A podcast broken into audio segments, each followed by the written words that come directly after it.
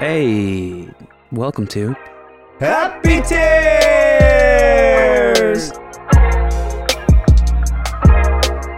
I'm Brandon. And I'm Nick, and this is Happy Tears, a podcast where two sensitive boys talk about the art that they love, so much so that it often brings them to tears.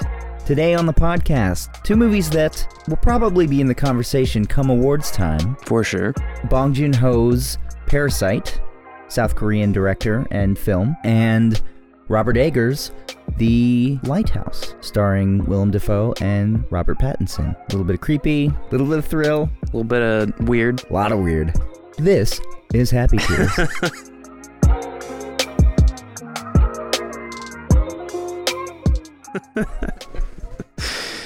Ah, you got any Rex for me? I don't have any music Rex, and I know that's a lot of what we usually talk about. No. I've been watching a lot of movies lately. As I mentioned last week on the podcast, I'm Yeah. on this crusade. it's a crusade, Brandon. Yeah, all right. I'm on a crusade to catch up with the as many of the great movies of the decade as I can. Mm-hmm. There's a lot that I haven't seen, and there's a lot that I have seen that I really love that I just want to revisit before the new year. And so I've watched a couple in the last week or so. Mm-hmm. First of which is one I think that you also watched, 20th Century Women. Oh, yes. I did watch it. I loved it. I loved it too, Ah. man. What'd you like about it? I thought all the acting was wonderful. Mhm. the story was just so it was just like a, a beautiful little snapshot of people's lives i love the the the way that he told the story by changing the narrator throughout the film i like the weird sense of time that the movie gave you because he did a lot of stuff where he kind of like sped up long shots and like sequences Mhm. This is, by the way, Mike Mills uh, is the director of this. And if you go back to episode one of our podcast, he directed the uh, kind of short film for that uh, that was paired with the National's album of this year. So we talked about him before, but this is uh, a full length film that he did. Do you remember the? Is this 2008, 17? I don't 16 17 something in there. I kind of really identified with the young boy, the kid. I think all men kind of find themselves at one point or another in their life falling into the trap of the uh, the fragile male ego and being pressured by other men to be less sensitive and more, you know, more macho, a more classic sense of what a man is that I think society's getting further and further from as we get more progressive. And so I really identified with the main character that was dealing with outside pressures from other from his peers, from other guys he's hanging around. But you can tell he's kind of a sensitive kid that as he started learning about feminism was was really uh, growing and also kind of getting it wrong sometimes and like reading one book and thinking he knows everything about his mom. Like I've been, you know, I've been that guy that Yeah. like read one feminist essay and was like, "Cool, got it. Feminism achieved," you know. yeah. Um, so yeah, I, there were there was a lot I loved about it, but it, it was just really great. All the characters were felt like real people, and you really fell in love with all of them for different reasons. Yeah, that's mainly what I. I mean, I, I think I agree with you on all of those points, but I think just really the characters are felt so real and natural, and I could have spent many more hours with them. And then I I do love that it's kind of a snapshot of your life, uh, or of a life, and just a. Sometimes it's nice to think about how people enter and exit your life and how they played an important part, and they might not be in your life anymore, but that those times are like critical times that you were uh, like growing in certain ways and for sure. because of them or your relationship to them and stuff. So it's really nice. Yeah, great movie. Loved it. It's really funny too. Yeah. Lots of great humor. Other than that, I also watched a movie called Locke. Yep. A 2013 film uh, from director Steven Knight starring Tom Hardy. You have not seen this. Right. Correct. I, I wanted to see it very badly when it came out because of its concept, and I loved Tom Hardy at the time. Yeah. And uh, I remember watching the trailer a bunch. It's like a pretty moody trailer. Like, yeah, I, I really want to see it, but for some reason I've not. If you haven't heard of this movie, it is 100% beginning to end just Tom Cardy. Tom Cardy? Tom Cardi B, dude. Tom Cardi B alone in a har. Tom Hardy alone in a car. He's just driving on the highway for 84 minutes and he's on speakerphone and you watch as his life just kind of falls apart as we watch him just sit in a car driving. But the cinematography is incredible for like keeping that interesting and Yeah. like all the different angles that it shoots from like they shoot a shot all over the car like mounting a camera you know in Yeah. different places and there's a lot of crossfades and stuff between like out of focus lights and nighttime car things that like give it just gives it a dreamlike sense of Oh, that's cool. of like it's out of time and all the acting is really good on the phone that i actually recognized a lot of the voices olivia colman from the favorite oh yeah. uh, tom holland pre-spider-man Mm. days and uh, tom hardy is the only person we see the whole movie it manages to tell a compelling story in one location with Yeah. one actor Crazy. definitely recommend it it won't be on like my best of the best of the decade but it is a really good movie and, and worth checking out Sweet. so last week I mentioned that I have put together these lists for the movie Crusade that I'm on, the Decade Rewind. Uh, I, I've been still trying to figure out the best way to communicate those lists to the world, especially in a way that I can like go through and check it off as I go. For now, I have added a list of blind spots to my Letterboxd account. So if people don't know what Letterboxd is, it's like an online film review community. Yeah. I'll put the link in the show notes so people can at least see the list of movies that I have not yet seen. I've got a much longer list of movies that I want to revisit that I've already seen once or twice. So Yeah. we'll start there and I'll figure out a better way to manage this as we go. What do you got? What's what's going on with you? I'm gonna do uh, a little trio of songs that I want to recommend, and I'll do them quickly. Excellent, because I have the inability to do that, as we have found. Um, there's a song called "Deal Wiv It" (W I V I T) um, by Mura Masa and slowthai. It's just a wild, wild song with a wild music video. The chorus is just um, pretty energetic and crazy, and there's a lot of like just sounds kind of mischievous and has like this punk quality to it, um, but also kind of reminds me of like the Gorillaz or Blur in parts. But it's really fun and slowthai. I, have mentioned how I like his album a lot. This sounds pretty different from anything on his his album, and it's more on the rock side of things. But uh, super fun song. Another one um, called Mirage Don't Stop by Jessie Ware is just super groovy, like some disco elements, some house elements. New single from her, and I really, really love it. Great dance track. And then a song called Forest Green that just came out by a band called Wolf Parade. Their album Apologies to Queen Mary was like one of my like quintessential high school albums Oh, cool. Um, with friends and stuff. And so they have a new album coming out in January. And this one I really love. Definitely has some rock elements, has some synth elements, and then has a really cool, like, kind of two minute coda at the. It's like a five minute track. And I think that last two minutes is super cool as well. All three cool tracks, and I will add them to the Spotify playlist. Do it. And then I finished Nickel Boys, which is an album by Colson Whitehead. I mean, a book by Colson Whitehead not an album. And it kind of tore me apart at the end. I mean, throughout it, it's a pretty heavy, heavy book with uh, characters in heavy circumstances for sure. It's it's not a, a long novel, and he's a Pulitzer Prize winner for his book The Underground Railroad. So this one's much much shorter than that, but it's based around real events of this school in, in Florida that treated its students terribly. So it's just it, it's a lot of a lot of really terrible tragedy throughout, but it's the main character holds on to the sense of hope and it's kind of what makes you keep reading. But there's some great some of his friends are really great characters too and worth a read there. Happy tears at the end? Yeah. Big time. But yeah, I was uh, I was pretty stunned, and it's like in this transition into the epilogue that they kind of uh, stunned me, and so Excellent. yeah, man, cool. So do we want to dive right in? Um, well, we've got. oh no, dive right into some listener feedback. there you go. What a what a segue. So last week we had the question of what movie and what scene from a movie terrified you as a kid, and we got some listener feedback on Instagram. So, superfan Natalie said the dog from Sandlot terrified her, and I can co-sign that. I thought that was super scary when I was a kid. Oh yeah, Uh, she also mentioned the beginning of The Little Rascals, which I do not remember, so we'll take her word on that one. At Kelsey Maddox said Signs, yeah. Mel Gibson, before he was an anti Semite. At Kristen Henry said E.T., which I don't think I was terrified of, but I remember my little brother was definitely scared of. I think I was scared. I don't know. I don't remember ever watching E.T. beginning to end as a kid. Really? I know I've seen it, but I think it did scare me. Yeah. Yeah, there's scary elements for sure. Oh, my buddy Dolan Hammett said Alien. His dad let him watch it when he was seven. Nice. That's insane.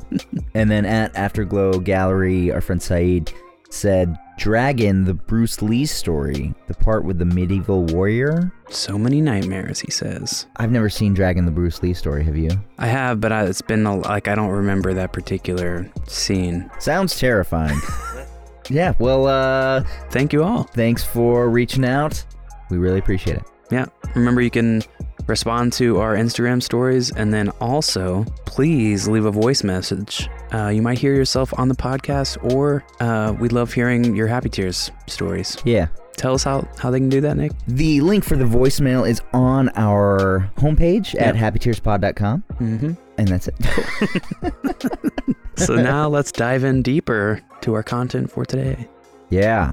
Let's get creepy. Let's get w- let's get weird. Let's, get, weird.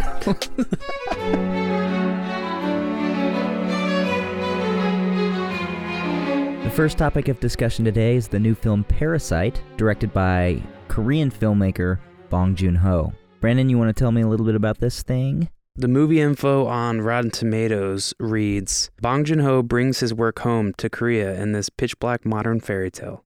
Meet the Park family, the picture of aspirational wealth, and the Kim family, rich in street smarts but not much else.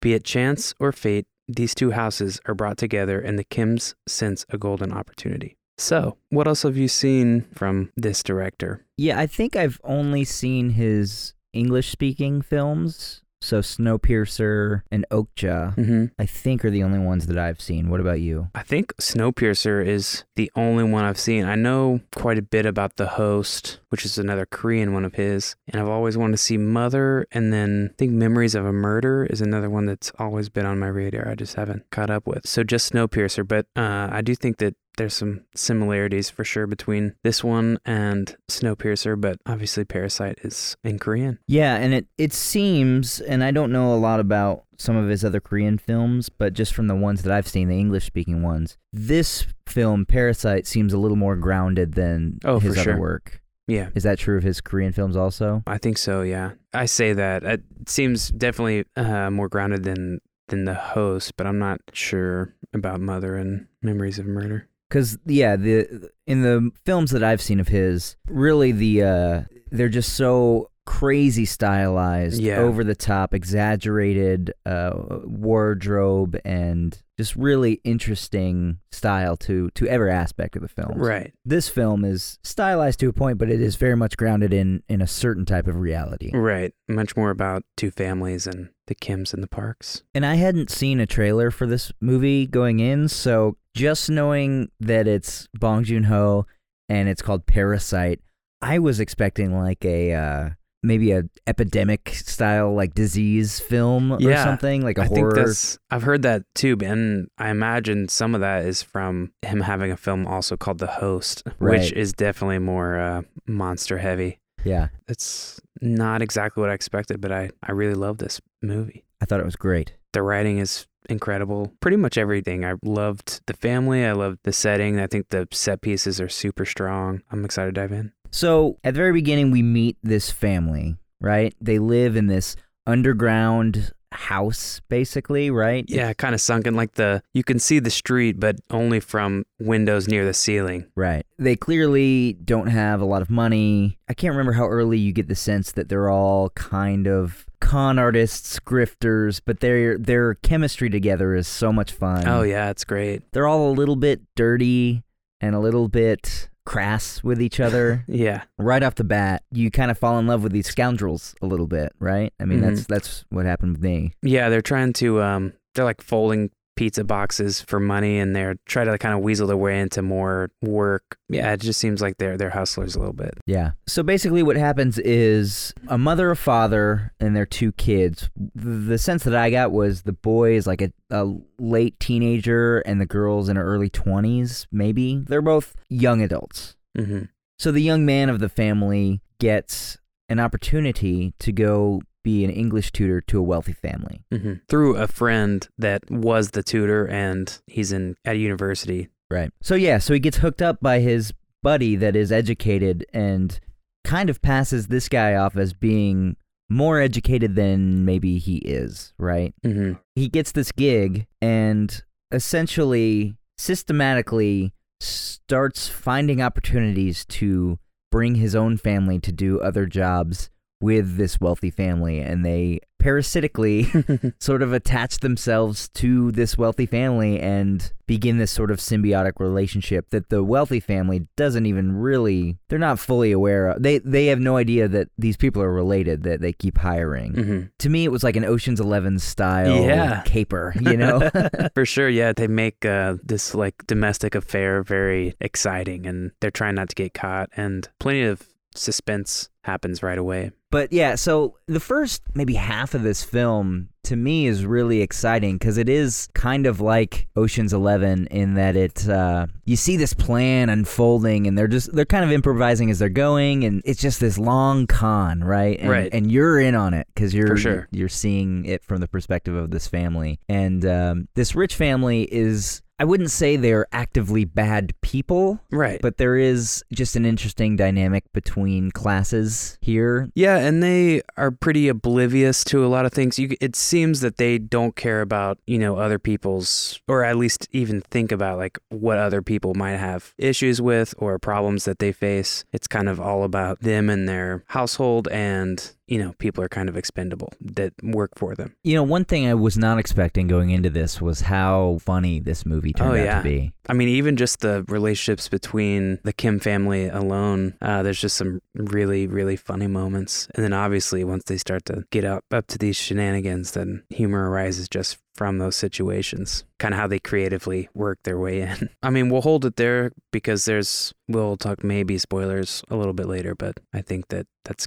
a good enough uh, start the conversation. Some of my favorite things about this film, one, I mean, just being the excitement of it, the unexpected humor for sure. Uh, the cinematography is really great, and I said that I liked the set pieces quite a bit, and it just did a really great job of having showing the dichotomy between each of these families' homes. There's these shots of when they're all in the frame, kind of looking out. Each family looks out their windows to see what's happening, and outside of the rich Parks family is a huge. They have a huge window. I mean, their house is spectacular, right? Right. They live on Um, top of this hill. and it was designed by this famous architect who lived there and then moved out and it's gorgeous and their backyard is just manicured perfectly and it has kind of like this facade of trees from their living room they you could sit on the couch and you just look out of this humongous window to this pristine land. And the, the funny thing i mean it shows this the opposite of for the kim family where they are all kind of huddled together in this small space looking out of these small windows that are at the top of their or near their ceiling where they could see, you know, barely a little bit of the street where drunk people come to take a piss. Right. so it's like that and like a lot of the blocking in those scenes just are extremely effective in showing the, the differences between the families and the family homes and uh, the way, uh, yeah, just the way they kind of frame those is, is really great. So much humor and some of it's, you know, tragic humor and which I think is like the brilliant part of this film. And then it there's kind of an unexpected twist that I think adds a whole nother layer to this film that's uh pretty amazing and it kind of threw me threw me way off. Right, absolutely. Really goes off the rails. Yeah, it goes off and and but it keeps it I mean, suspense that's kind of rising in one area completely kind of explodes because of something else that comes up and so uh, I just thought all that was composed just so well. Not really a dull moment and I think it had a, quite a bit to say too specifically about, you know, class dynamics, um even dynamics like in the same class I don't know. Is it's interesting how the Park family is not necessarily treating the Kim family poorly. It's more of looking at them as, I mean, they're not directly treating them poorly, right? But they look at them as other and they're not, there's this uh, way that they don't let them get too close to them or too in their business. And They're the slightest indignities, right? Just Yeah. like a very specific one is uh, so the father of the Kim family gets hired as their driver. right. and there's a moment where I think actually I think there's a, a moment where both the father and the mother of the Park family like smell something in the car and it's Right. clearly him, right? Yeah. And so Yeah, there's that particular moment, and they talk about this on, on that the Filmspotting episode of of, uh, of Parasite. But it was just super noticeable when the after he's hired, the mother gets in the car and she's just super careless and throws her feet uh, on the passenger side chair right. with no real care if they smell or it. It just seemed like rude, but obviously she's not thinking about that at all. Right. But what she is thinking about is how you know Mr. Kim smells. right, while sticking her feet in his face basically. Yeah, just little interactions like that that were just kind of placed perfectly and told the story by uh, showing rather than telling. The movie's great at that. I can't think of a uh, a weak element of the movie. I think the acting is really great. The writing isn't like I don't know how somebody thought of this. Yeah, I I, mean you and I said that leaving the theater, right? Like Right, we had that. It was like the same the same thought when we when we came out. I was like, wow, how did how does someone just create this out of nothing? right. You mentioned the cinematography is beautiful, the set design is beautiful. It really fires on all cylinders. For that reason, it won the Palme d'Or in uh, at the Cannes Film Festival, right? Yeah, it's the first Korean film, which surprised me to ever win the Palme d'Or. So, I mean, that's a special thing for Bong Joon Ho and for Korea. Obviously, it's really. I know several in the past had has been like The Handmaiden was a, a recent one that I'm not even sure was in competition there, but I'm pretty sure it was at Cannes. And there's another one too, maybe Snowpiercer is what I'm thinking of. Hmm. But Let's talk about some of our favorite moments, and I'm gonna kind of pass this off to you because I'm gonna think about it as we go. Because I just I really love this movie beginning to end. yeah, and I'm struggling to pick out a specific highlight. But what uh, what about you? I'm with you that there's just so many favorite moments throughout, but I think a moment that particularly wowed me was this whole sequence in the rain and the way that the city felt while it was just monsooning. Yeah, and um, them kind of working their way downwards and it just felt like it was a never-ending descent into where they lived and like all of that i just think was executed so well from the camera work of it to the set design and then also i was listening to an interview uh, with the director and he was talking about how i don't know if he was talking about it as a symbol but just that the significance of water in the film that the people that live in the lowest parts are affected by water the, the most and it Right. being like dirty water goes downwards, drains downwards, and they're always kind of at the bottom is where it accumulates. right. And he uses that throughout the film really well. Yeah, if I had to pick maybe a favorite scene, it may be the scene just before that. It's a sequence where some of the characters in the story are having to essentially sneak around these other characters Mm-hmm. within this house. Mm-hmm. And the tension is just so thick. Yeah. It's just really exciting. Right. Really, from the moment that all these characters come together, right up to, and even including what you just described, the uh, the kind of monsoon as these as the family descends into the depths of Mm-hmm. of the city was just crazy and, and Yeah. really great. So we'll give uh, just a pretty uh, big spoiler warning here, just because of how suspenseful this film is, and if what we're talking about might ruin some key points of it. But um, I did want to talk about the significance of the rock in this movie. Um, what they kind of call like a fortune rock. The son's friend, that's the you know the college educated one, ends up giving them this kind of big rock that they keep as this kind of metaphorical good fortune, or it's supposed to bring good to them. Right. And you think that this rock is going to represent something in this character. And there's a scene kind of near the end where the rock is just completely meaningless in this part, other than it's just used as a blunt object of violence. Right. Uh, Yeah, I just thought it was an interesting way. It's kind of set up as something you think is this mysterious thing, and it ends up that's supposed to represent like this fortune or this dream that they're holding on to. And in the end, it's just an object that has none of that and is just a, an object of sheer force. Right. It kind of subverts your expectations there, and it's more of like a reality punch or something. Yeah. I don't know. I, I still don't know exactly what it's supposed to completely represent. I just thought it was interesting to use it in that sort of way because even the character talks about it being, he says something about it being like a metaphorical representation of something. And he's really attached to it this whole way through. Right. So I thought the way that played out was super interesting. And then also all of the like Native American references in this, I think, are pretty important. I'm not sure to what extent, but I think he has something to say about the way Native Americans have been uh, treated as well as Yeah. also like as other or a different class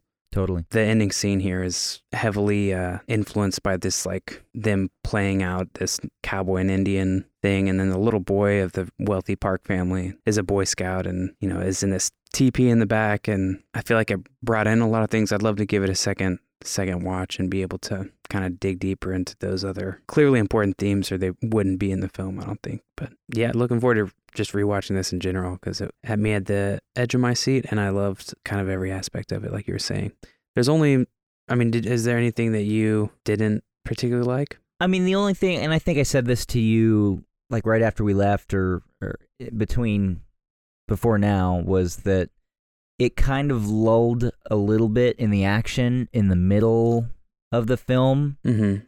Um, but even you, I think, said like that might have been on purpose because of how much it ramps up really at the end in terms of the plot thickens and, and also just like gets crazy. Right, right. There was only there was like one moment kind of in the middle that was just like, all right, this was really exciting for a bit. Now what's Mhm. happening? And then and then shit gets crazy. Yeah, for sure. Yes, I, the only thing I could possibly think of, and it's just mainly me preferring this happen a different way, is like how the family, when things, you know, turn all the way up, the mechanism that sparks that is them all falling together or from like a slip up. And that part seemed a little derivative or whatever. Like that always always seems to happen where do you know what part I'm talking about? Did, I do remember being like, really? That's really it. That's a small, pretty small critique because I it has to be revealed somehow.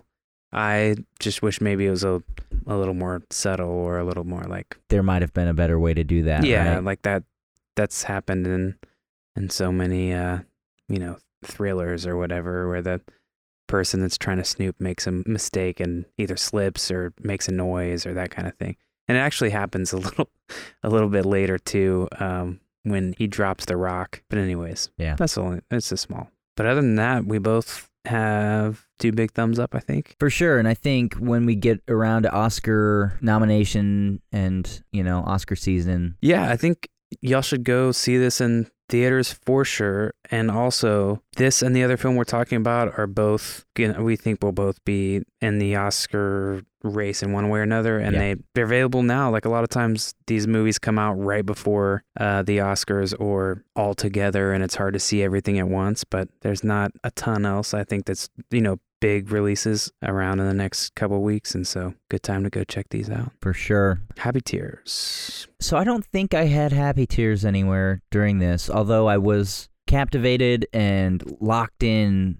They had me right from the get go, For and I was locked in the whole time. But Same. just uh, not that type of film, I would say. Right. I think it's more reflecting on the movie or the themes of it and how they hold true is more of what makes me emotional. But the film itself, I don't think it, it's more like there's too much uh, mischievous action going on for for that. But I, I mean, there's emotional parts of it, right? But not, Yeah, but not necessarily uh, like some of it's like shocking and not necessarily things I'd have happy tears from. my experience was that it was mostly fun and exciting for a lot of it, and then it takes kind of a dark turn towards the the end. You know, Mhm. so But even right in the fun and exciting part, like there's clearly things you reflect on that are quite sad right. from like just the way people in the one position treat others in another or whatever. But yeah, Highly on- recommend it. highly recommend. On to the lighthouse we go.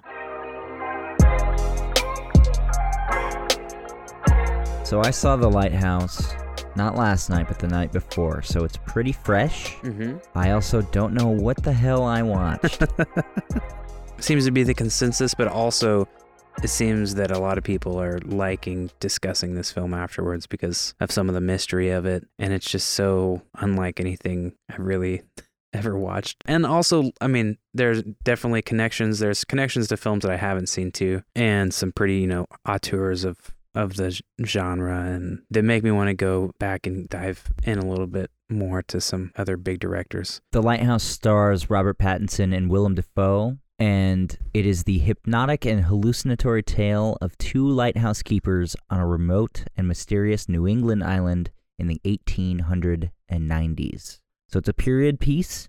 It's in black and white. It is just crazy. Yeah, it's in a. Uh, it's also worth noting that he, you know, filmed this, I believe, on 35 millimeter and in an aspect ratio of one to 19 to one, I believe. And you're practically watching a square Right. when you when you watch this. It's like Instagram. yeah, It's the opposite of everything that's on Instagram. I know Robert Eggers doesn't have a ton of work outside of this, but you've seen some of his other stuff, right? yeah. So, uh, really, just The Witch, I think, is his first debut feature length film, Yeah. and I quite like that film. It kind of had. Oh, do you Oh, quite like that film?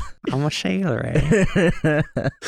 Yeah, it's another yeah, it's another really strong period piece. The tone is very kind of dreadful the, the whole time and it's like a horror film that's quite different from a lot of the other horror films that come out. You could tell that uh, Robert Eggers, the director, is kind of in love with researching these time periods and the folklore and myth of them and then kind of creating this set that feels very much like that time period and feels very lived in and from the dialogue and dialect of both films too is they're both very much set in a certain time period and both hard to understand a little bit a too. little bit. so i recommend both films and subtitles the theater did not have them but i wish they did You saw this movie before I did, and you Right. had mentioned that, and I was expecting it to be worse than it was. yeah no it's based not on your warning. So right I was actually pleasantly surprised. Like, oh, okay, I understood most of that. for sure and and i think that um there's just several moments one where they're kind of talking in like a mumbly way and Right. mumble mixed with the dialect is was definitely hard. And then or if they're yelling at each other, like, or trying to yell over each other, some of that stuff was right. difficult. yeah so basically uh william dafoe's character and robert pattinson's character are the primary focus of this film. There's not really any other characters besides a few at the beginning who are leaving this island where this lighthouse is. And it's really a descent into madness i would say and it was hard to figure out what was going on a little bit and but for the most part the interaction between these two was pretty extraordinary i thought Yeah, the acting was incredible. yeah and i think they both were per- perfect for their characters and so one is pretty subdued and the other one is kind of this larger than life sailor talking like a is it ahab or Captain Ahab. captain ahab yeah Yeah, from uh, Moby Dick. yeah Yeah, Willem Dafoe was born to play like a like a sailor pirate role. You know, yeah this like, has to yeah ah, I- it's perfect. might be the his best role. Like I, I can't see anyone else playing it, and I think that he absolutely crushed it. I even have been getting these um these little Instagram ads, which is funny when we were talking about the, the square. It's perfect, Right.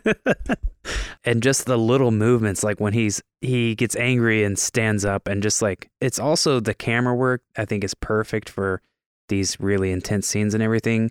But the way the camera moves when he stands up and kind of looms large over this uh over Robert Pattinson's character and he has this crazy intensity in his eyes and he's like but just his action from normal face sitting to standing up real quick and crazy face is just chilling. Yeah, this uh, movie has done a lot with wide-eyed darkness, Yeah. much like the end of the Childish Gambino "This Is America" music video. like, Yeah. there's, there were a lot of times I was like, "That looks a lot like Donald." yeah. So at the beginning of the film, Willem Dafoe and Robert Pattinson arrive on this island, basically that's got this lighthouse, and their job is to manage it. They are I, the word is wickie. Yeah, I think they're wickies. Willem Dafoe is the old crusty.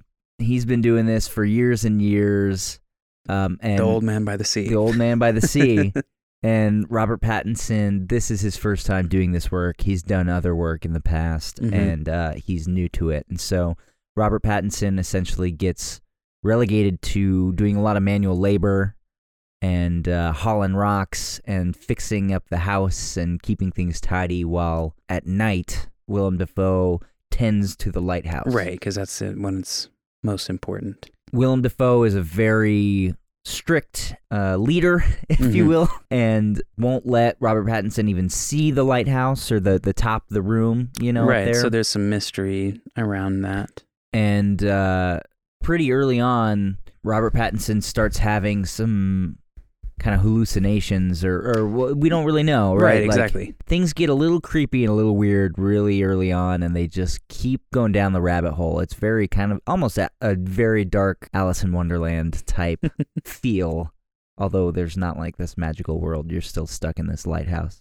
Yeah, What I miss? I think that's it. You get some info on Robert Pattinson's past that um, brings a new dimension to this this story, but it's really about these two guys in this lighthouse, and it's very kind of confined to that. You definitely get this feeling of what it's like to be isolated. There's a lot of things that are done very effectively to make you kind of feel like you're with them. Uh, general thoughts. So I don't understand this movie at all. You don't think at all?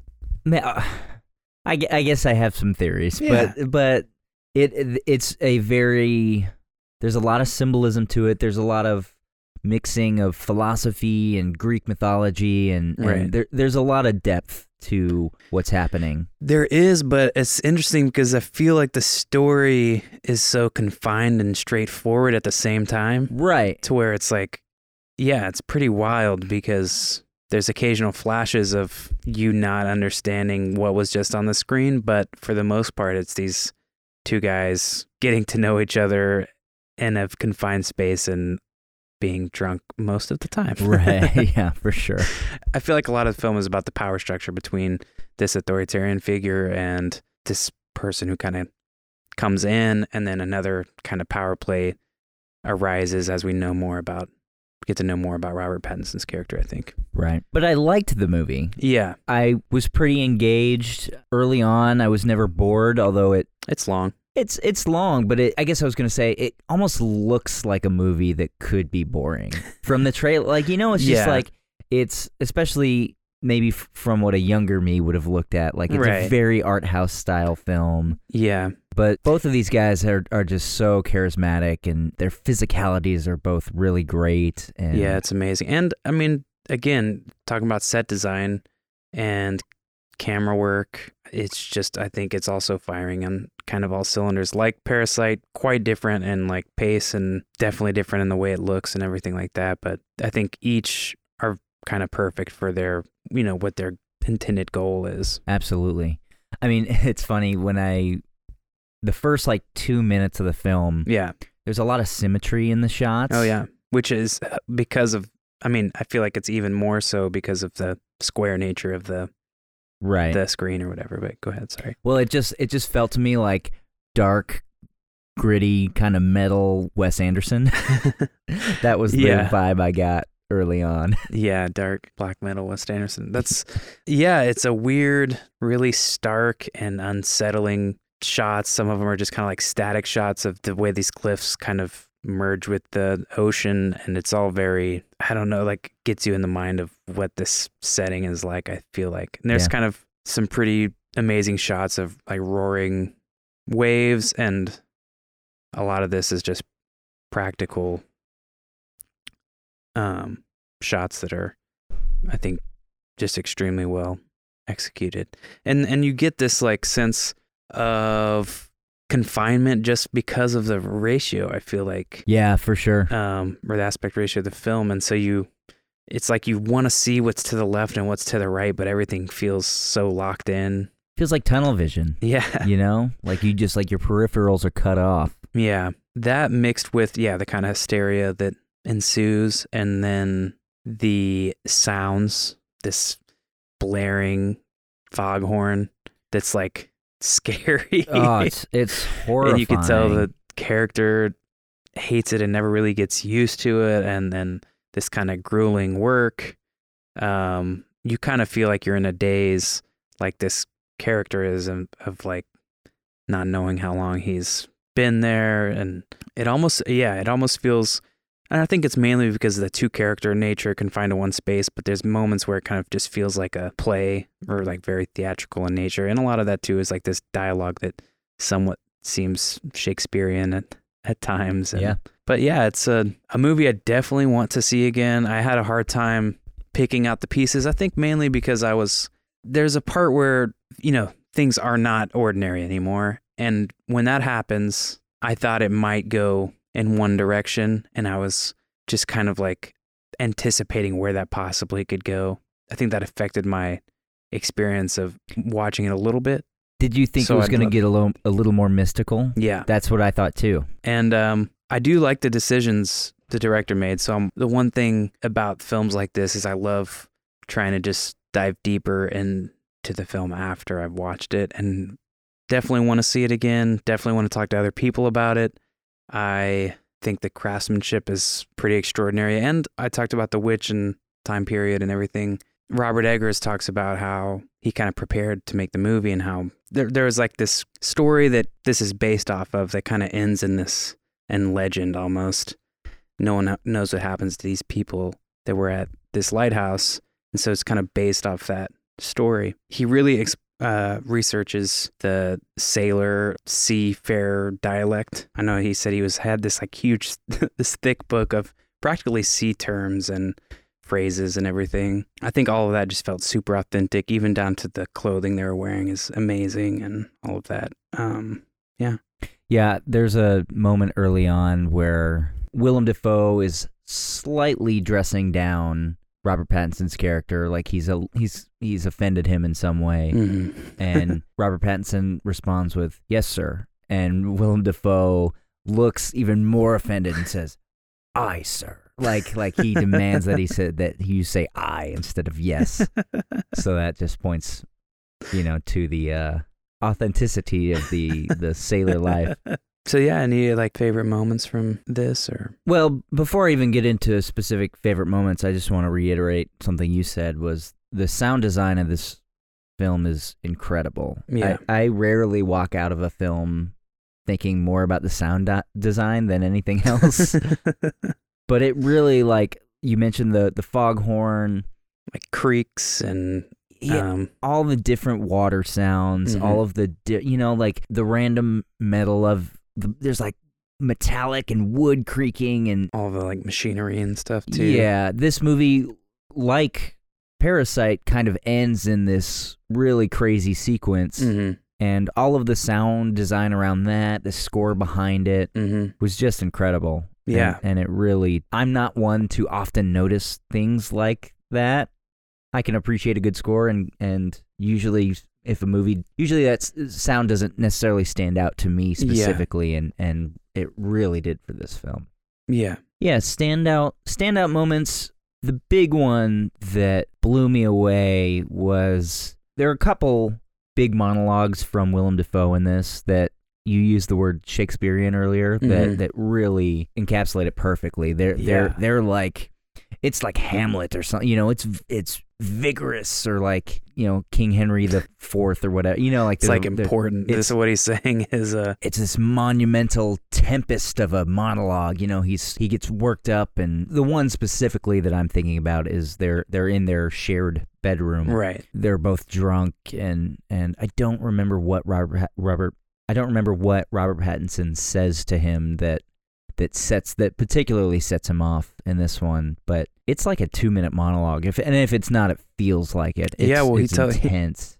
He uh he tells him he doesn't particularly love his cooking. yes, and, and even the slightest thing like that, he yeah, he goes into this kind of rage and it's uh yeah, I don't know how to explain it besides that it just kind of t- takes your breath away how he's able to deliver it in this manner, but also you're thinking this is not how anyone normally speaks. He's remembering all of, all of this, and it, he is this person right now, and it's sure. this kind of curse of a monologue. It's pretty extraordinary. talk about wide eyes. I mean, like his, he just he's doing incredible crazy eyes, and Yeah, and it's clear that it's a kind of a monumental acting moment when when it's happening. But man, it's good. Yeah. Again, in this, there's quite a bit of humor. That's there's a good bit of dark humor. There's like bodily humor. there's uh, and it all fits within this context really well. And it was pretty unexpected for me. So I think that's one of the the highlights. Um, that scene you're talking about is clearly one of them. Some of the visuals of the kind of hysteria moments are, I think, really striking and and stay in my head. And there's one in particular that you uh, talked about at the the end that will kind of is kind of like seared into my memory, the sound plus the action that's going on is reminds me of like uh kind of like the ending to Under the Skin or something, just something that's striking both visually and uh and and like attached to the audio. I just I can replay it over in my head. yeah. and yeah, and and then the very final scene too. I I think a lot of what I like is just going back and trying to figure out what all these things mean and it's clear that there's an intention behind all of them and I'm enjoying being able to try to decipher some of it. Like there's clear Greek mythology themes and I don't know symbols or representations or what what's the best. Yeah, I mean, the most obvious being that there's uh, Robert Pattinson's character is having these experiences. Uh, We don't know if they're dreams or if they're real or if they're delusions or uh, what of this siren in the water that's like calling to him or he keeps running into Right. along with this little figure that he finds in the house, this little like clay or wood statue. Right. Yeah, I think this film has a lot to say about um, what the mind is capable of in isolation and repression. And there's still some confusion for me on like what each character represents, or even if one character is real or not, or like oh, right. something I'm still chewing on. But I, I definitely I liked the film. I had one theory as I was watching this about maybe some of the thematic symbolism. Do we want to go into? I feel like we can for this and just both give some throw stuff out Throw there. some that- see what sticks. yeah. yeah. I'm not going to go through any I don't think I'm going to touch on any specific plot points, but just in case we do, here's a spoiler warning. We might spoil some of the elements of the ending or plot points. So if you don't want this movie spoiled, skip to the end so you can listen to us ask for a five star rating on iTunes. Here's some of my first theory that I had while watching. I don't have a lot to substantiate it. Yeah. But the first time we see Robert Pattinson's character interact with the siren, he's like, it's the middle of the night. Mm-hmm. He leaves their little house. He's supposed to sleep through the night, so he he basically has the day shift, and Willem Dafoe has Right. the night shift. And uh, he kind of sneaks out while Willem Dafoe is up in his tower in, Mhm. in the lighthouse doing God knows what. He walks out to the shore, and he thinks he sees like a body or something out in the water, and so Yeah. he kind of wades out into the water. And as he does, the light that's reflecting off of the water, what maybe we perceive to be moonlight, but the Mhm. the the shot is of looking back at Robert Pattinson as he wades forward, Right. and the way the light is bouncing up into his face to me looked a little bit like firelight. It had me thinking like, what if this is a weird version of hell? Like that's like because he kind of goes mad. This Mhm. is and this is early on in the film, but he's already starting to kind of lose it a little bit. He's clearly unhappy. Mm-hmm. And so my thought was like, what if this is like a weird water hell? and I don't have a lot more to Yeah. substantiate that. No, but I think that's totally valid. I think it's interesting, even if it's not particularly a like intentionally a physical version of that. Maybe this is a mental manifestation of of that as a person who has um some big regrets or some grief. There's there's particular things that he's uh, working through and has to. I mean, come into play butting up against this authoritarian character right. in William Dafoe's character. And there's a lot of um we talked about the Greek mythology imagery, so there's I think even Prometheus is mentioned, but one of the kind of thoughts on this uh, that the lighthouse is symbolic of like Prometheus going to steal the light from or the fire from the gods and there's this curiosity that turns into more than that from Pattinson's character uh, about the lighthouse because he's restricted from it and but he also sees some really weird stuff happening up there. So there's also yeah, there's that urge um, and kind of craving of some, you know something that's unattainable almost or whatever, and then Well, and and this whole movie does really grapple with a man's base desires, right? right, it's clear sexual desires throughout the film that are um, with the, s- the siren, but also even William Dafoe's character. Yeah. or these visions that are that we don't know if they're visions. right. Yeah. There's definitely a blurred line between real and Yeah, there's not. un- yeah. Even the the final scene is like uh, Prometheus is punishment or whatever for stealing the fire is that he's gets he's like has his liver eaten by a bird and has to relive this metaphorical hell over every day. Oh, see, I, I don't remember that story at all. Yeah, so I mean, I had to freshen up on all that, and I still don't really understand the whole thing. Right. But there's that element to it. There's the element where we're trying to figure out William Dafoe's character's even. You keep saying William. You know it's Willem, Willem, right? yeah. Okay. Am I saying I, am William? hearing William. Oh so- no, Willem Dafoe. Okay, I just want to make sure you I'll know say it right, and if you can, uh, Willem Dafoe's character. But all of this is along with there's a clear, you know, hysteria that he's falling into, but he's also getting back into drinking, and they're drinking like kerosene as well, and there's like Right. By the end, they're they're so you don't know nuts. what's yeah, you don't know what's real or, or not real. So there's a a lot going on that I just pretty much want to rewatch. I definitely do feel like I need to see it again if I really want to fully grasp anything. hmm There's a lot to this movie that yeah, it's a it's a head scratcher. For sure. I guess going into another favorite moment that um, is the burial scene, I Yeah. think was just extremely hard to watch. They are kind of getting closer, you know, doing this zoom in on one of the characters, and you see what is real dirt getting thrown in someone's mouth and him delivering these lines just perfectly Yeah. for the, the setting. And you realize how hard that must have been. It is so dirty. It's so kind of raw and yeah, filthy. It is filthy. I mean, it's talk about an epic monologue. I mean, jeez. yeah, and then obviously the scene before it gets pretty weird and this power dynamic shifts and like did you notice after the barrel scene he shows back up without like you know like when the axe part happens Yeah.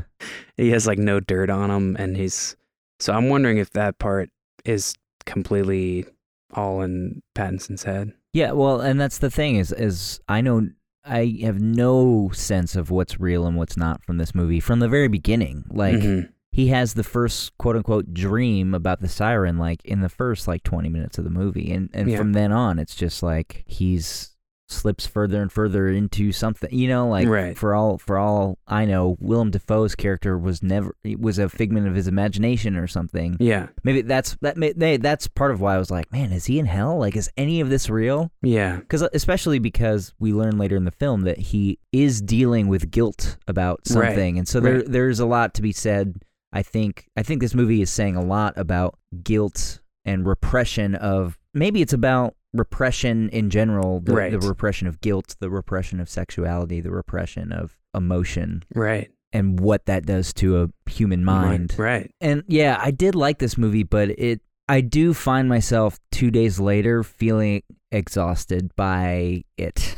it in particular or Well, I don't you know, maybe it's some of my personal life also, like I'm I'm just had a crazy work week, but I Yeah. I do feel movies in jet like Parasite which ends up being a pretty heavy, although Mhm. it's a fun movie for a while, it also ends in a pretty heavy way. Mhm. This movie's pretty heavy. The Joker's so he- like I feel like a lot of pop culture is really just reflecting the times that we live in today in that life is so hard.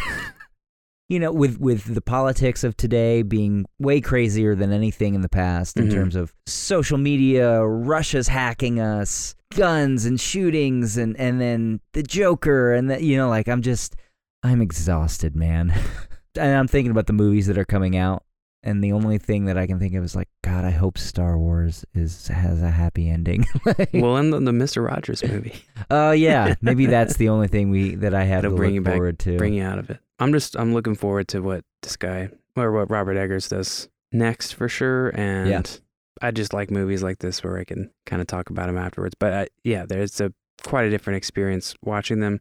I'm thinking of people like Ingmar Bergman and uh, Tarkovsky films of theirs that kind of explore this sort of dreamlike territory and what the mind is capable of, and all of these kind of colder black and white films. I just know I need to see more of those too. I'm sure, I know that there's influence from those films in this too. For sure. I, I would argue that it is difficult to enjoy this movie without maybe going with a friend and like discussing it afterwards. It's kind of a gift that keeps on giving when you can talk about it, learn new things about it, learn from it, all that stuff. So So yeah, it's in theaters now. Like Parasite. Both will probably be um, heavily discussed in the next couple of months as we lead up to the Oscars uh, that are usually in February. Yeah, I hope to see both of these guys in in running for actor and supporting actor, Yeah, for sure. which I'm not sure. I, I assume Pattinson's main, but I don't know. I think so. Would you vote for these guys over Brad Pitt and Leo? Yes, I think I would too. this is like career kind of defining, at least in like a theatrical sense. I think like the you know the movie's not some expansive, largely narrative film. It's a like we've talked about being confined to a space, and it's more like theater in that way. Yeah. but I think it's amazing.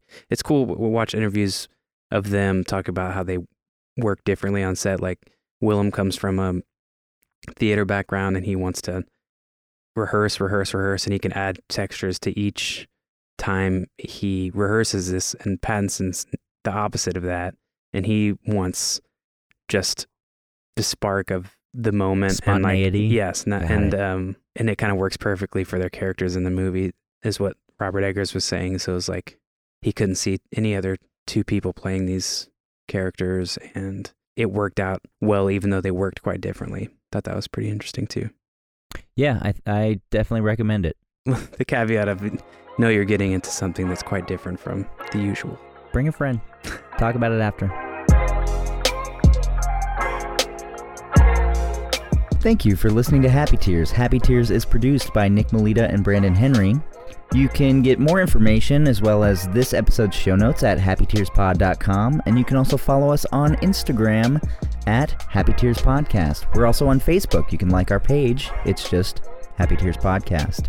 If you could leave us a review on Apple Podcasts, that would be huge for us. Those reviews help us grow our audience, and um, I guess that's really it. Um, We'd love you for it though. yeah. Uh, original theme music by Homage. Uh, you can check him out at youtube.com slash homage beats. Shout out to Homage. He he engages with us on on the Instagram. Yeah, all homage. Also, check out our Spotify playlist called Happy Tears Mixtape. Uh, we talk a lot of music on this podcast, Yeah, we do. and a lot of it will show up on that playlist where you can enjoy it as well. Next week on the podcast, we will be dissecting Michael Kiwanuka's new album, Kiwanuka, Mm. as well as the new film by Taika Waititi, Jojo Rabbit. Farewell!